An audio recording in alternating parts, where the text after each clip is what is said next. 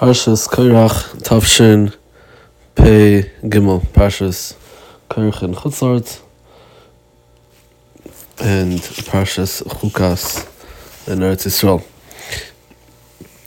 Parshas Korach, we all know famous Maisa with Korach, and one of the well-known questions that the Welt asks, and people ask, is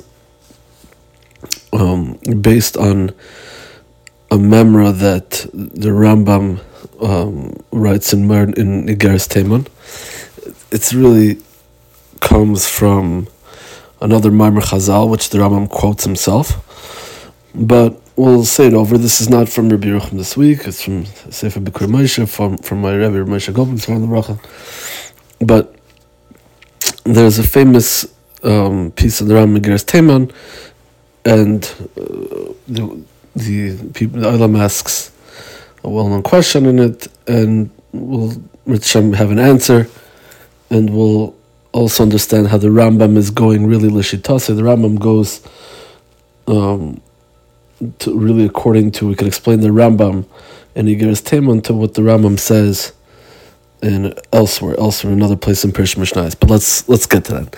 So we know that the Korach Vadasei, they came over, Korach and his followers, they came up to Moshe Rabbeinu, and they got into this machlokas with him, and they said that Kichol Edo Klum Kedoshim, B'Seichem Hashem, Madua Tisnaswa Kal Hashem. It's a pasuk in Tazayin Gimel.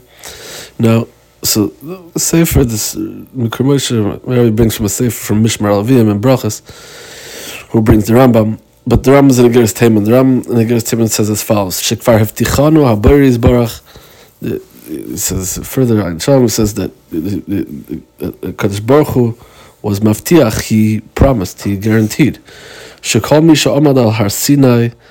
Whoever stood on Har Sinai, Shema Minim Ben Vuas Moshe Rabbeinu B'Chol Ma Sheba Al Yadai. Heim Ubneim Ubnei Bneim Ad Olam Shekilom HaKadosh Baruch Hu Hine Anechi Bo Elecha B'Av Ha'anon B'Avor Yishma'am B'Divrei Amecha V'Gam B'Chol Yamin Olam. And says the Rambam that anyone who stood on Har Sinai is and will be and always will be their offspring will be Mamina min Vuas Moshe and anything that he did. And Haim of Neim, Ubnei Bneim, all their generations will be believers in Moshe Rabbeinu. Lefikach, then he continues, Yesh Ladas, therefore we should know, Shekol Misha Nota Miderech Hadas Hanasuna B'Mayim B'Dahu. Therefore, he said, you should know that anyone who turns away from this Hadas Hanasuna B'Mayim B'Dahu, this fact that Moshe Rabbeinu was the Mekabli HaTorah and he gave over to Klal Yisrael, Einenu mizer anoshim hahem. He is not from those offspring, meaning of the Yidden. V'chein amru Chazal, and so Chazal say, Al kol hamistapek b'nevuah le'omdu avaysav al Har Sinai. So Chazal say that anyone who is anyone who does not believe in the Nevuah of Moshe Rabbeinu, we know that his parents, his forefathers, did not stand by Har Sinai. Okay, so basically anyone who was a kafir in Moshe V'Teirasai and is basically it's a simon that his forefathers were not present by Har Sinai. Meaning he's not a Yid, basically. Now, the obvious question is, so what about Korach? I mean, we can speculate that that's the case with other Kofrim that have appeared throughout the history in Klal Yisrael.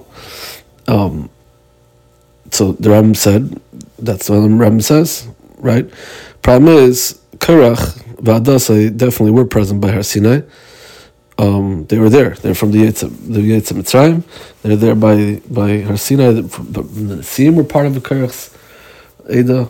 We know Dasan v'Aviram, others, I mean, they were all there. So how do you understand, and Korach was Kaifer b'nevuas Moshe, how can you say that Korach was not present by Har Sinai? What do you do about that? So the Steipler says a very Yisraelitic explanation, a very, very important and fundamental explanation to this memra of the Rambam, and it's not to be taken. What the Rambam says is not to be taken just how we seem to understand it. Not that the Rambam said that anyone who has who is mustapik, anyone who is not convinced or goes against the Nevuas Moshe, then it's assumed that their elders were not present by Har Sinai. So he says, of course, it's actually could I have to read the words inside, but basically he says that we know that Zay Yisrael have Amunah in the Kadosh Baruch Hu, right? And they have Amunah in Moshe Rabbeinu, v'gam b'chol yamin u'lolam, which is the Haftach of the Rebbeinu Shalom, and that someone who's mistapik b'munasei, he's not part of Eretz Yisrael. He said that's only when there aren't any other reasons to pull him away from that emunah, from those beliefs, from that understanding. But if there are other reasons that would pull him away from that, meaning they're not philosophical reasons, they decide they've come to some sort of conclusion.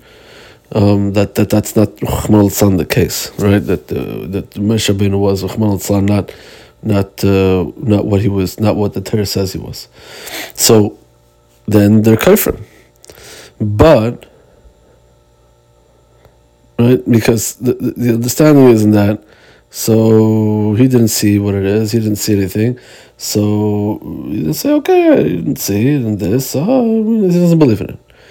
So that must be. He doesn't have that feeling, that Messiah within him. So he wasn't there. His elders weren't present by Har Sinai.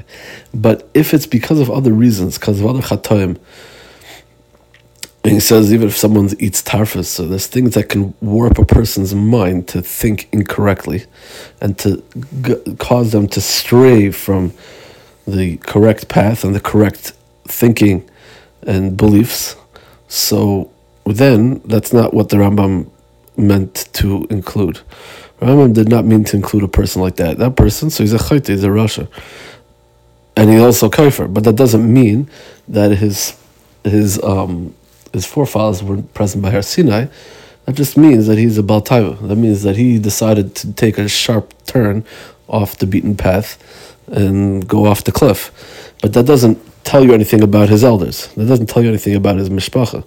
That's his own taivas, his own misguided, beliefs that were caused by his own actions.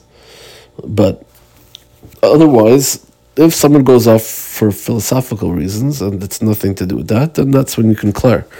But this is not that when someone goes off, when someone's beliefs are warped due to outside influences, namely chatoim and other dvarim shel timtum that are metamtim, the leiv and the mayach. So then, that's a different cheshbon. So he says that's what happened by Korach. Korach was afflicted by the Yitzhar, by the evil inclination of Kavod, and to the extent that he had to basically be kaifer in Moshe Rabbeinu, and so obviously he was by Matan Torah, but he himself was by Matan Torah, right? We're not even talking about his forefathers. He himself was present by Matan Torah. He was from the Dor Mekabli HaTorah, the Dor Midbar, which is astounding, right? And to that degree, he let his actions and his ways veered him off the correct path to the extent that he was kaifer in Moshe Rabbeinu and Ubin, which is astounding, right?